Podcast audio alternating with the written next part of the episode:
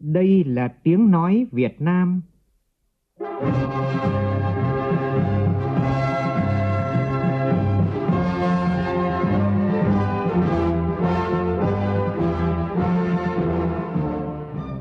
là tiếng nói Việt Nam, phát thanh từ Hà Nội, thủ đô nước Cộng hòa xã hội chủ nghĩa Việt Nam.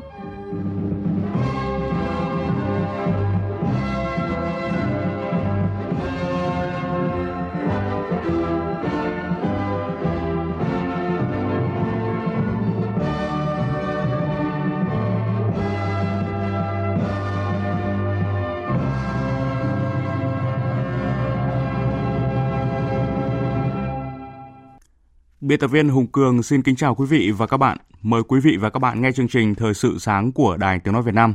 Hôm nay thứ ba, ngày 10 tháng 11 năm 2020, tức ngày 25 tháng 9 của năm canh tí, chương trình có những nội dung chính sau đây.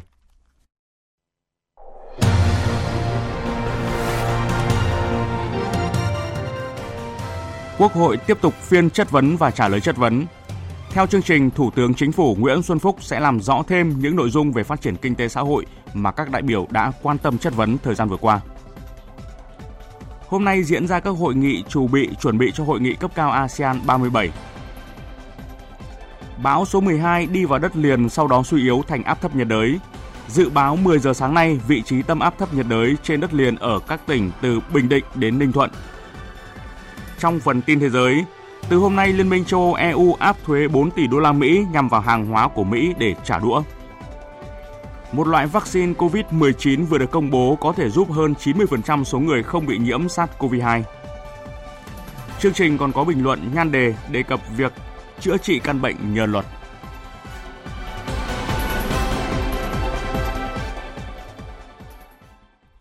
Bây giờ là nội dung chi tiết. Thưa quý vị và các bạn, ngày hôm nay Quốc hội sẽ tiếp tục phiên chất vấn và trả lời chất vấn. Theo chương trình, Thủ tướng Chính phủ Nguyễn Xuân Phúc sẽ trả lời, làm rõ thêm những nội dung về phát triển kinh tế xã hội mà các đại biểu đã quan tâm chất vấn vừa qua. Tổng hợp của nhóm phóng viên Minh Long Nguyên Nhung trước phiên chất vấn về những vấn đề các đại biểu quan tâm.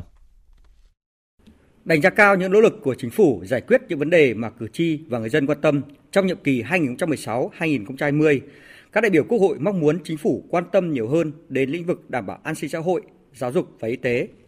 Liên hệ với những thiệt hại về bão lũ vừa qua ở miền Trung, đại biểu Ngô Thị Minh, đoàn Quảng Ninh nêu ý kiến. Trả lời của Thủ tướng và các phó Thủ tướng liên quan trong cái phiên chất vấn thì ờ, về góc độ giáo dục, ý kiến đại biểu cũng mong muốn rằng ừ, bão lũ vừa qua ở miền Trung thì ờ, mong muốn rằng chúng ta sẽ xây những cái trường học nó đảm bảo cái tính kiên cố ở những cái vùng này để vừa khắc phục cái ờ, hậu quả do bão lũ đối với các cái nhà trường. Chúng ta xây dựng những cái trường nó đảm bảo chất lượng đảm bảo chuẩn nhưng mà vừa giúp cho cái việc nâng cao chất lượng giáo dục vừa đảm bảo cho cái phần phòng tránh lũ ở những cái nơi đó. Đại biểu Quang Văn Hương đoàn Sơn La cho rằng trách nhiệm của các thành viên chính phủ và việc thực hiện những lời hứa, những cam kết trước Quốc hội, trước cử tri và nhân dân là điều được các đại biểu Quốc hội đặc biệt quan tâm, nhất là tại thời điểm quan trọng chuyển giao nhiệm kỳ. Thủ tướng nói là trước đây chống dịch như chống giặc. Ở đây thì đặt vấn đề nếu như đặt đất nước trong cái tình huống khó khăn này thì có lẽ là cái cách tốt nhất mà tôi mong muốn là chúng ta nên là nói gì làm đấy. Mong muốn các bộ trưởng, mong muốn chính phủ lựa chọn cái gì trong khả năng trong nguồn lực của mình thì nên chọn những cái mà chúng ta phải làm tập trung đảm bảo cái cho kinh tế phát triển, đảm bảo an sinh xã hội, đảm bảo phòng chống được dịch bệnh.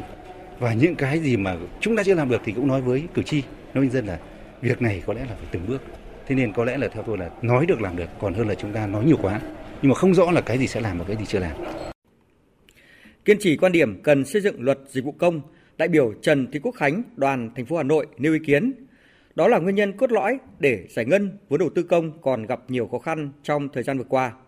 Đại biểu Trần Thị Quốc Khánh mong muốn cái vấn đề về cái cải cách thủ tục hành chính thì mình theo đuổi từ đầu đến giờ. Và đối với đồng chí thủ tướng mình cũng sẽ quan tâm cái chuyện đó. Và đề nghị là đến bao giờ thủ tướng sẽ trình quốc hội dự án luật hành chính công hoặc là luật dịch vụ công. Tại vì luật dịch vụ công vừa rồi là chính phủ cũng đã có văn bản trả lời mình là đồng ý với uh, chia sẻ với đại biểu là và cũng mong là đại biểu tiếp tục hoàn thiện để mà trình ra cho quốc hội. Xin được nhắc lại, Đài Tiếng Nói Việt Nam sẽ tường thuật trực tiếp phiên làm việc sáng nay của Quốc hội trên kênh Thời sự VOV1 từ lúc 7 giờ 55 phút. Mời quý vị và các bạn chú ý đón nghe. Tối qua, đồng chí Vương Đình Huệ, Ủy viên Bộ Chính trị, Bí thư Thành ủy, trưởng đoàn đại biểu Quốc hội thành phố Hà Nội đã tới chung vui với bà con nhân dân khu dân cư số 14, phường Phú Thượng, quận Tây Hồ trong ngày hội đại đoàn kết toàn dân tộc kỷ niệm 90 năm ngày truyền thống Mặt trận Tổ quốc Việt Nam 18 tháng 11 năm 1930, 18 tháng 11 năm 2020. Phát biểu với bà con khu dân cư số 14, Bí thư Thành ủy Vương Đình Huệ mong muốn khu dân cư nỗ lực đạt nhiều thành tích hơn nữa, đặc biệt là trong cuộc vận động toàn dân đoàn kết xây dựng đời sống văn hóa ở khu dân cư, toàn dân đoàn kết xây dựng nông thôn mới, đô thị văn minh. Nhấn mạnh vai trò vị trí của thủ đô, Bí thư Thành ủy mong muốn chi bộ, ban công tác mặt trận, các chi hội đoàn thể khu dân cư số 14 luôn phát huy, làm tỏa sáng hơn nữa những giá trị vẻ đẹp, cốt cách tinh thần của người Hà Nội, nhất là trong cộng đồng có nhiều bạn bè quốc tế sinh sống. 2020, Việt Nam đảm nhiệm vai trò chủ tịch ASEAN. Vì một ASEAN gắn kết và chủ động thích ứng. Thưa quý vị và các bạn, Bộ Ngoại giao vừa ra thông cáo về hội nghị cấp cao ASEAN lần thứ 37 và các hội nghị cấp cao liên quan.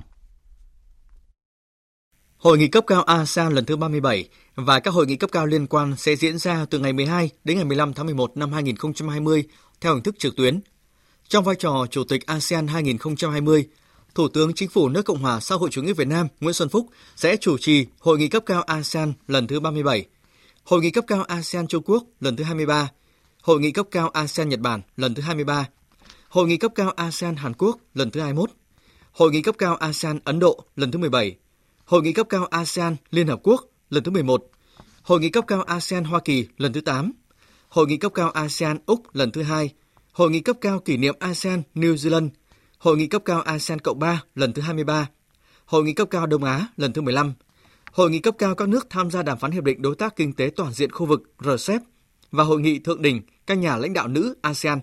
Nhân dịp này, Thủ tướng Chính phủ Nguyễn Xuân Phúc cũng sẽ chủ trì các hội nghị cấp cao Mekong Nhật Bản lần thứ 12 và hội nghị cấp cao Mekong Hàn Quốc lần thứ hai. Dự kiến Tổng Bí thư Chủ tịch nước Nguyễn Phú Trọng sẽ tham dự lễ khai mạc và phát biểu chào mừng hội nghị. Chủ tịch Quốc hội Nguyễn Thị Kim Ngân, Chủ tịch IPA 41 phát biểu đại diện cho Việt Nam tại hội nghị thượng đỉnh các nhà lãnh đạo nữ ASEAN. Trong ngày hôm nay và ngày mai sẽ diễn ra các hội nghị chủ bị. Phó Thủ tướng Bộ trưởng Ngoại giao Phạm Bình Minh chủ trì các hội nghị Bộ trưởng Ngoại giao ASEAN không chính thức, Hội đồng điều phối ASEAN lần thứ 28 và Hội đồng Cộng đồng Chính trị An ninh ASEAN lần thứ 22. Bộ trưởng Bộ Công Thương Trần Tuấn Anh chủ trì hội nghị Hội đồng Cộng đồng Kinh tế ASEAN lần thứ 19 và Hội nghị Bộ trưởng Kinh tế Hiệp định Đối tác Kinh tế Toàn diện khu vực, gọi tắt là RCEP, chủ bị. Vậy đâu sẽ là những điểm quan trọng tại Hội nghị Thượng đỉnh ASEAN 37? Theo Đại sứ Singapore tại Việt Nam Catherine Wong, các nước thành viên ASEAN đã phối hợp đưa ra một loạt sáng kiến trước thềm Hội nghị Thượng đỉnh ASEAN 37. Trong những sáng kiến chủ chốt có việc thúc đẩy việc ký kết Hiệp định Đối tác Kinh tế Toàn diện khu vực – một hiệp định thương mại tự do được đề xuất có sự tham gia của 15 nước, bao gồm các nước ASEAN. Ngoài ra còn sáng kiến thiết lập một quỹ ứng phó ASEAN đối với đại dịch COVID-19, xây dựng bộ khung phục hồi toàn diện ASEAN nhằm giúp đỡ hỗ trợ khu vực hồi phục sau đại dịch, thành lập một kho dự trữ các nguồn cung ứng y tế. Quý vị và các bạn đang nghe chương trình Thời sự sáng của Đài Tiếng Nói Việt Nam. Tiếp theo là tin bão khẩn cấp cơn bão số 12. Do ảnh hưởng của bão số 12, ở đảo Lý Sơn, Quảng Ngãi và An Nhơn, Bình Định đã có gió mạnh cấp 7, giật cấp 9. Ở các tỉnh từ Thừa Thiên Huế đến Khánh Hòa đã có mưa to đến rất to, với lượng mưa phổ biến từ 50 đến 150 mm. Hồi 4 giờ ngày 10 tháng 11, vị trí tâm bão ở vào khoảng 12,3 độ vĩ Bắc, 110,3 độ kinh Đông, ngay trên vùng biển từ Bình Định đến Ninh Thuận. Sức gió mạnh nhất vùng gần tâm bão mạnh cấp 9, tức là từ 75 đến 90 km/h, giật cấp 12, bán kính gió mạnh từ cấp 6, giật cấp 8 trở lên khoảng 150 km tính từ tâm bão. Dự báo trong 12 giờ tới, bão di chuyển theo hướng Tây, mỗi giờ đi được khoảng 10 đến 15 km, đi vào đất liền các tỉnh từ Bình Định đến Ninh Thuận, sau đó suy yếu thành áp thấp nhiệt đới. Đến 16 giờ ngày 10 tháng 11, vị trí tâm áp thấp nhiệt đới ở vào khoảng 12,3 độ Vĩ Bắc, 108,3 độ Kinh Đông trên khu vực Nam Tây Nguyên. Sức gió mạnh nhất vùng gần tâm áp thấp nhiệt đới mạnh cấp 6, tức là từ 40 đến 50 km một giờ, giật cấp 8. Trong 12 đến 48 giờ tiếp theo, Áp thấp nhiệt đới di chuyển theo hướng Tây, mỗi giờ đi được khoảng 15 đến 20 km và suy yếu thành một vùng áp thấp. Đến 4 giờ ngày 11 tháng 11, vị trí tâm vùng áp thấp ở vào khoảng 12,3 độ Vĩ Bắc, 106,2 độ Kinh Đông, trên khu vực phía đông Campuchia. Sức gió mạnh nhất ở trung tâm vùng áp thấp giảm xuống dưới cấp 6, tức là dưới 40 km/h. Vùng nguy hiểm trên biển trong 24 giờ tới, từ vĩ tuyến 10 đến 15 độ vĩ Bắc, phía tây kinh tuyến 112 độ kinh đông, toàn bộ tàu thuyền hoạt động trong vùng nguy hiểm đều có nguy cơ cao chịu tác động của gió giật mạnh. Gió mạnh sóng lớn trên biển. Vùng biển các tỉnh từ Quảng Ngãi đến Ninh Thuận có mưa bão, gió mạnh cấp 6 cấp 7, vùng gần tâm bão đi qua cấp 8 cấp 9, giật cấp 12, biển động rất mạnh, sóng biển cao từ 4 đến 6 mét. Gió mạnh trên đất liền. Trên đất liền các tỉnh từ Bình Định đến Khánh Hòa có gió mạnh cấp 6 cấp 7, giật cấp 9, vùng ven biển cấp 8, giật cấp 10. Các tỉnh Quảng Ngãi, Ninh Thuận có gió giật cấp 6 cấp 7. Mưa lớn. Do ảnh hưởng của hoàn lưu bão số 2 kết hợp với không khí lạnh nên từ nay đến ngày 12 tháng 11 ở các tỉnh từ Quảng Trị đến Bắc Khánh Hòa có mưa to đến rất to với lượng mưa phổ biến từ 200 đến 400 mm một đợt, có nơi trên 450 mm. Ở Quảng Bình và phía Nam Khánh Hòa và khu vực Tây Nguyên có lượng mưa phổ biến từ 100 đến 200 mm một đợt. Do ảnh hưởng của bão số 12 từ tối qua tại tỉnh Khánh Hòa bắt đầu có mưa nặng hạt, các lực lượng chức năng trực canh không để người dân quay lại các lồng bè, vùng sạt lở, tránh nguy hiểm khi bão đổ bộ vào đất liền. Ông Lê Hồng Phương, Phó Chủ tịch Ủy ban Nhân dân huyện Vạn Ninh cho biết. Người dân có kinh nghiệm từ bão 27 cũng đã rút kinh nghiệm rất là nhiều rồi, không để xảy ra thiệt hại. Hiện nay dân lên, lên bờ hết rồi, bè thì để ở ngoài, ghi người ta vô bờ hết rồi, và cũng bố trí cho lực lượng phối hợp với biên phòng là bảo vệ đứng canh ngay cái chỗ các cái bờ đó không cho người ta quay ngược lại nếu người ta quay ngược lại thì thì phải cưỡng chế không cho ra Tại Phú Yên, đến 19 giờ tối qua, các địa phương ven biển đã di rời trên 4.000 hộ dân vùng sung yếu. Hơn 100 tàu cá đánh bắt trên các vùng biển gần bờ cũng đã di chuyển về các nơi an toàn. Ông Trần Hữu Thế, Phó Bí thư, Phó Chủ tịch Ủy ban Nhân dân tỉnh Phú Yên cho biết. Những khu triều cường mà hay ờ, sói lở đối với người dân thì cũng đã di dời hàng ngàn người. Như Thi Hòa là 763 người thì chúng tôi đã chỉ đạo xong. À, ngoài ra các khu bờ sông, bờ biển cũng như là khu mà sông suối có khả năng do mưa lớn mà gây sạt lở thì chúng tôi cũng đã cho cảnh báo và cho yêu cầu các chính quyền địa phương di dời tránh nguy hiểm. Hai tỉnh Bình Định và Bình Thuận cũng cho biết là đến cuối ngày hôm qua đã di rời gần 50.000 dân ra khỏi vùng nguy hiểm. Cục Hàng không Việt Nam vừa quyết định tạm dừng khai thác 5 sân bay do lo ngại ảnh hưởng của bão số 12 đến khu vực Nam Trung Bộ, gồm sân bay Tuy Hòa của Phú Yên, Cam Ranh, Nha Trang, Buôn Ma Thuột, Đắk Lắk, Liên Khương, Đà Lạt, tạm dừng khai thác đến 16 giờ chiều nay. Sân bay Phù Cát của Quy Nhơn tạm dừng khai thác đến 15 giờ chiều nay. Hiện các hãng hàng không đều đã thông báo hủy hết các chuyến bay đi đến các sân bay này trong thời gian tạm dừng khai thác. Theo cộng tác viên Phan Định thường trú khu vực miền Trung, liên quan đến các nạn nhân mất tích do sạt lở núi tại thôn 1 xã Trà Leng, huyện Nam Trà My, tỉnh Quảng Nam. Lực lượng cứu hộ ngày hôm qua đã phát hiện vị trí bên bờ sông Leng có nhiều vật dụng, quần áo, chăn màn của người dân trôi giạt. Đây cũng là nơi nghi ngờ khả năng có người bị mất tích.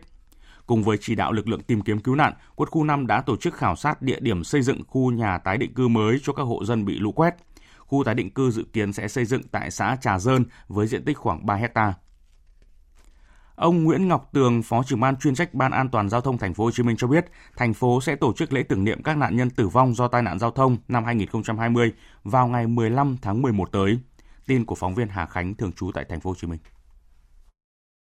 Với khẩu hiệu tính mạng con người là trên hết, tưởng nhớ người đi vì người ở lại, lễ tưởng niệm năm nay sẽ tổ chức vào lúc 7 giờ 30 ngày 15 tháng 11 tại đền tưởng niệm Bến Nọc thuộc địa bàn phường Tăng Nhân Phú, quận 9.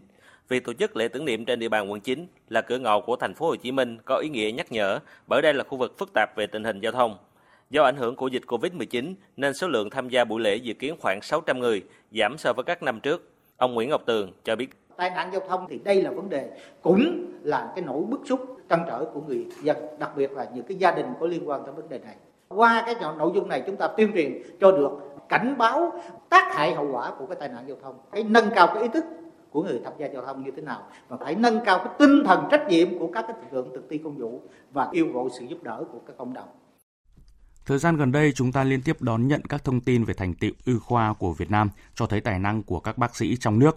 Mới nhất ngày hôm qua, Bệnh viện Trung ương Quân đội 108 cho biết vừa thực hiện thành công ca ghép đa mô tạng cho nhiều người trong cùng một thời gian ngắn. Trong đó ghép hai phổi cho một bệnh nhân được chẩn đoán sơ phổi nguyên phát, ghép gan cho một bệnh nhân suy gan cấp trên nền sơ gan do nhiễm virus viêm gan B, ghép hai thận cho hai bệnh nhân suy thận mạn tính giai đoạn cuối và đặc biệt là ghép hai cẳng bàn tay cho một bệnh nhân nam 18 tuổi bị cụt cả hai cẳng tay do tai nạn chất nổ.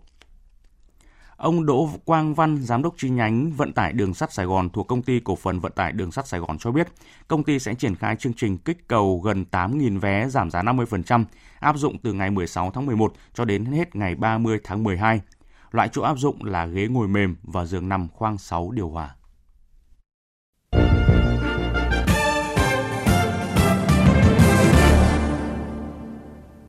Chuyển sang phần tin thế giới, ông Joe Biden, người được truyền thông coi là đắc cử Tổng thống Mỹ ngày hôm qua đã chỉ định một nhóm 13 chuyên gia y tế vào nhóm đặc trách chống COVID-19 của mình. Phóng viên Phạm Huân, thường trú tại Mỹ, thông tin. Những người này bao gồm Vivek Murthy, một cựu tổng y sĩ từng phục vụ dưới thời Tổng thống Barack Obama, và David Kressler, một cựu cao ủy của Quản lý Thực phẩm và Dược phẩm Mỹ. Trong bài phát biểu ngày 9 tháng 11, ông Biden nhấn mạnh Ứng phó với dịch bệnh COVID-19 là một trong những cuộc chiến quan trọng nhất mà chính quyền ông sẽ phải đối mặt và ông sẽ nhận được báo cáo từ khoa học và các nhà chuyên gia. Ông Biden cũng kêu gọi người dân sử dụng khẩu trang để hạn chế lây nhiễm. Thông báo của ông Biden được đưa ra trong bối cảnh Mỹ đang tiến tới ngưỡng 10 triệu ca mắc COVID-19, trong khi số người tử vong đã lên tới 237.000. Trong một diễn biến, Văn phòng Tổng thống Ukraine ngày hôm qua xác nhận Tổng thống Volodymyr Zelensky có kết quả xét nghiệm dương tính với SARS-CoV-2. Thông cáo của văn phòng viết, Tổng thống vẫn cảm thấy khỏe mạnh và sẽ tiếp tục thực hiện nhiệm vụ từ xa theo chế độ tự cách ly. Campuchia tái bùng phát COVID-19 trong cộng đồng sau 7 tháng. Tối qua, Bộ Y tế Campuchia thông báo phát hiện thêm 3 trường hợp dương tính với SARS-CoV-2. Đó là các quan chức đã dự buổi tiếp Bộ trưởng Ngoại giao và Thương mại Hungary Peter Slidater vào ngày 3 tháng 11 vừa qua. Phóng viên thường trú Đài tiếng nói Việt Nam tại Campuchia thông tin. Sau khi lấy mẫu xét nghiệm lần 2 với gần 900 người có tiếp xúc trực tiếp hoặc gián tiếp với Bộ trưởng Ngoại giao và Thương mại Hungary, Cơ quan Y tế Campuchia đã phát hiện thêm 3 trường hợp dương tính với virus SARS-CoV-2 trên trang Facebook cá nhân, Thủ tướng Campuchia Samdech Techo Hun Sen cho biết, ông cùng phu nhân và những người thân cận cũng đã được xét nghiệm COVID-19 đợt 2 và có kết quả âm tính. Trước đó, ngày 7 tháng 11, cơ quan y tế Campuchia đã xác định trường hợp đầu tiên dương tính với COVID-19 sau khi tiếp xúc với phái đoàn Hungary. Một loại vaccine COVID-19 vừa được công bố có thể giúp hơn 90% số người bị nhiễm SARS-CoV-2 không mắc nữa. Đài BBC hôm qua dẫn lời các nhà phát triển loại vaccine này gồm công ty dược phẩm Pfizer Mỹ và đối tác BioNTech Đức ca ngợi đây là một ngày tuyệt vời cho khoa học và nhân loại. Pfizer tuyên bố vaccine mà họ đang phát triển có hiệu quả ở 90% số người chưa bị nhiễm virus SARS-CoV-2. Nó được thử nghiệm trên 43.500 người ở 6 quốc gia Mỹ, Đức, Brazil, Argentina, Nam Phi và Thổ Nhĩ Kỳ và không gây ra lo ngại nào về vấn đề an toàn.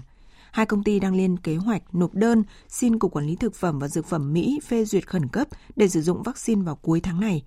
Cũng liên quan tới vaccine phòng chống dịch COVID-19, cùng ngày, đại diện của Bộ Y tế Nga Oksana Rakina dẫn dữ liệu tổng hợp từ các hoạt động tiêm chủng trên diện rộng, tuyên bố vaccine người COVID-19 của nước này có hiệu quả lên tới hơn 90%. Bà cũng cho rằng cùng với vaccine Sputnik V của Nga, sự xuất hiện của các loại vaccine hiệu quả khác là tin tức tốt lành cho mọi người.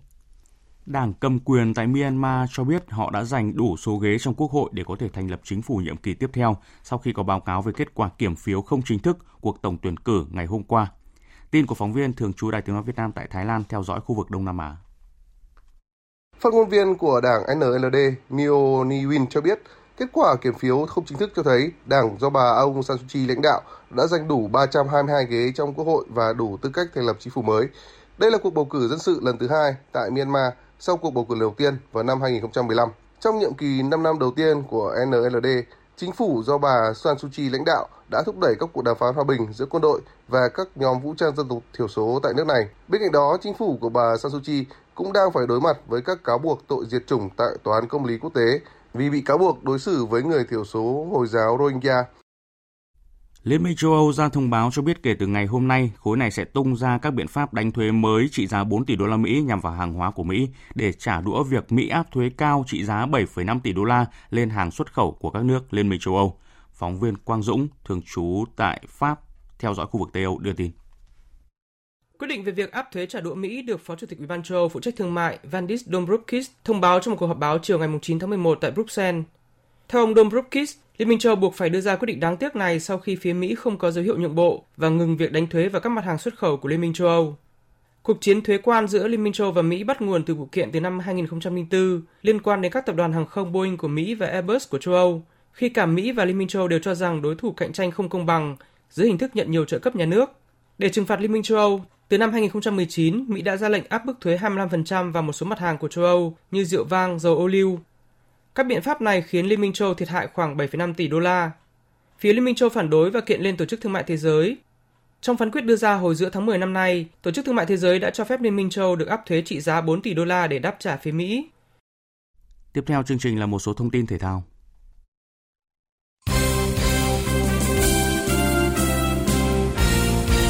Thưa quý vị và các bạn, sau khi V-League năm 2020 kết thúc trong buổi tập diễn ra chiều qua, huấn luyện viên Park Hang-seo đã có đầy đủ lực lượng là 34 cầu thủ trong danh sách triệu tập U22 Việt Nam. Theo kế hoạch, U22 Việt Nam sẽ duy trì tập luyện một buổi một ngày và có trận đấu giao hữu thứ hai trong đợt tập trung vào ngày 15 tháng 11 tới. Tiếp theo là thông tin lịch thi đấu lượt trận thứ ba và thứ tư vòng loại World Cup năm 2020 khu vực Nam Mỹ. Trong đó Brazil sẽ đối đầu với Venezuela và Uruguay. Trong khi đó Argentina sẽ đối đầu với Paraguay và Peru. Các trận đấu sẽ bắt đầu từ ngày 13 tháng 11. Truyền thông Italia loan tin Juventus muốn bán Ronaldo để thu hồi vốn thay vì gia hạn với siêu sao người Bồ Đào Nha. Và nếu chia tay Juventus, điểm đến tiếp theo của Ronaldo có thể sẽ là Paris Saint-Germain.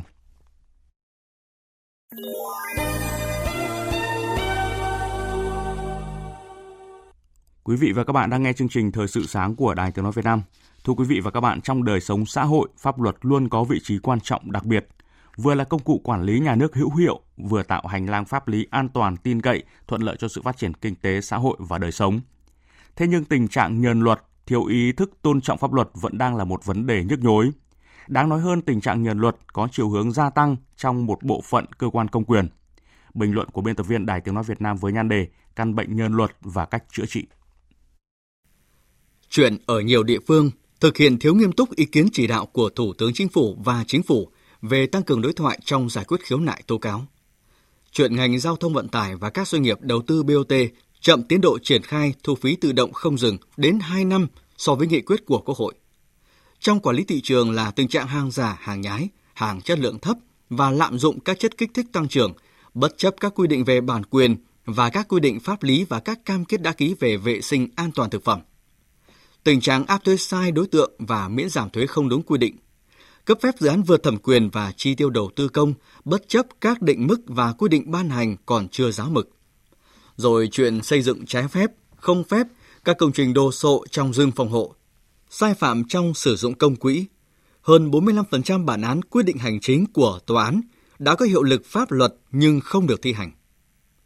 Đó là những thông tin được nêu ra tại các phiên thảo luận, chất vấn và trả lời chất vấn tại kỳ họp thứ 10 Quốc hội khóa 14 về tình hình tổ chức thực hiện pháp luật trong năm 2020.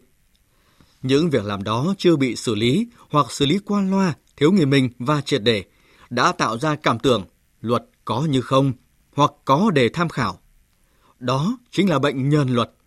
Theo cách gọi dân dã, nhân luật là việc thực hiện kỷ luật kỳ cương không nghiêm, xử lý sai phạm nửa vời, thiếu kiên quyết, không có tác dụng răn đe phòng ngừa đối với người làm sai, là việc làm của những người biết rõ không đúng mà vẫn cứ làm, rồi nhờ người chống lưng bật đèn xanh hòng che chắn trách nhiệm bằng cách này cách khác.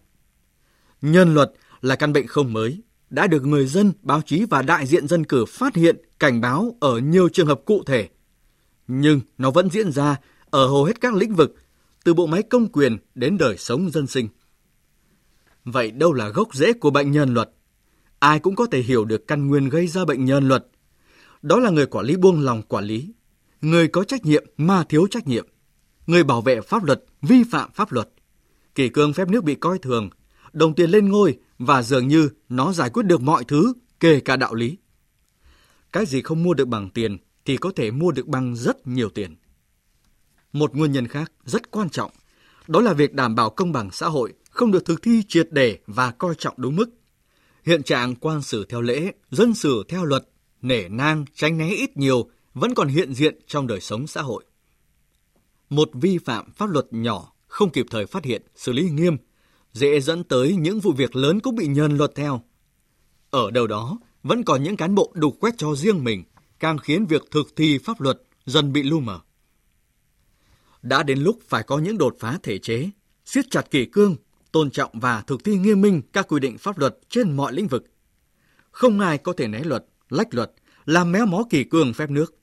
Không có vùng cấm, bầu trời riêng cho bất cứ ai. Phải thượng tôn pháp luật.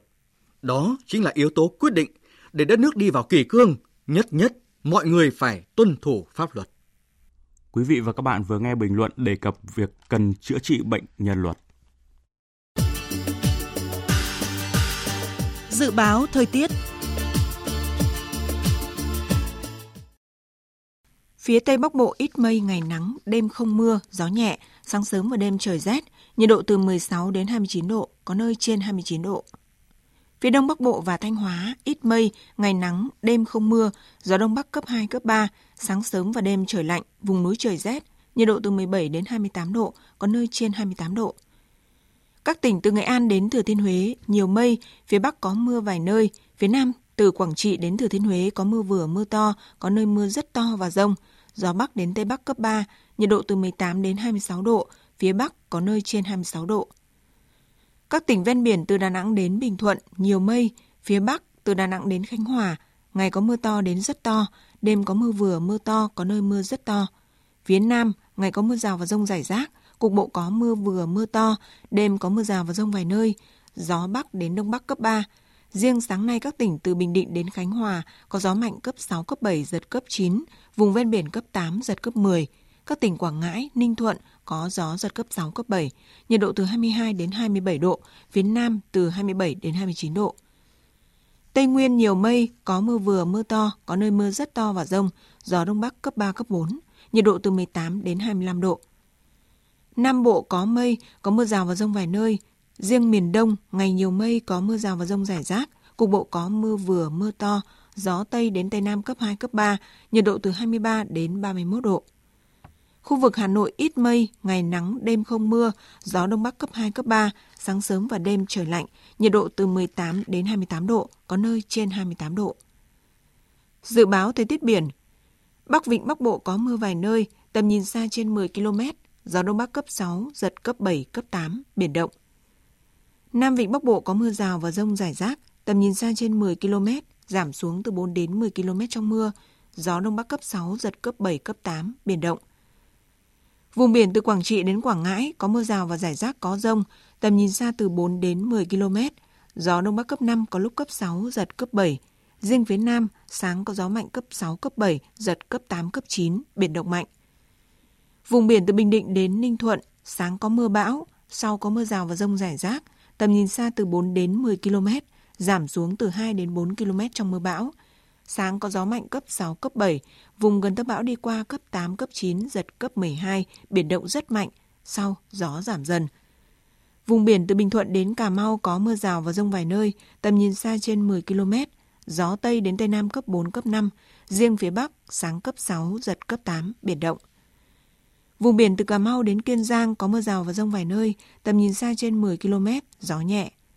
Khu vực Bắc Biển Đông và khu vực quần đảo Hoàng Sa thuộc thành phố Đà Nẵng có mưa rào và rải rác có rông, tầm nhìn xa từ 4 đến 10 km, gió Đông Bắc cấp 6, cấp 7, giật cấp 9, biển động mạnh.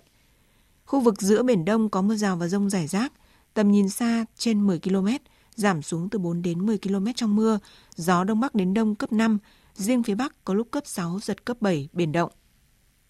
Khu vực Nam Biển Đông và khu vực quần đảo Trường Sa thuộc tỉnh Khánh Hòa có mưa rào và rông rải rác, tầm nhìn xa trên 10 km, giảm xuống từ 4 đến 10 km trong mưa, gió Tây Nam cấp 4. Vịnh Thái Lan có mưa rào và rông vài nơi, tầm nhìn xa trên 10 km, gió nhẹ. Những thông tin thời tiết đã kết thúc chương trình thời sự sáng nay của Đài Tiếng nói Việt Nam. Chương trình do biên tập viên Hùng Cường biên soạn và thực hiện với sự tham gia của phát thanh viên Quỳnh Anh, kỹ thuật viên Thu Hiền, chịu trách nhiệm nội dung Vũ Duy.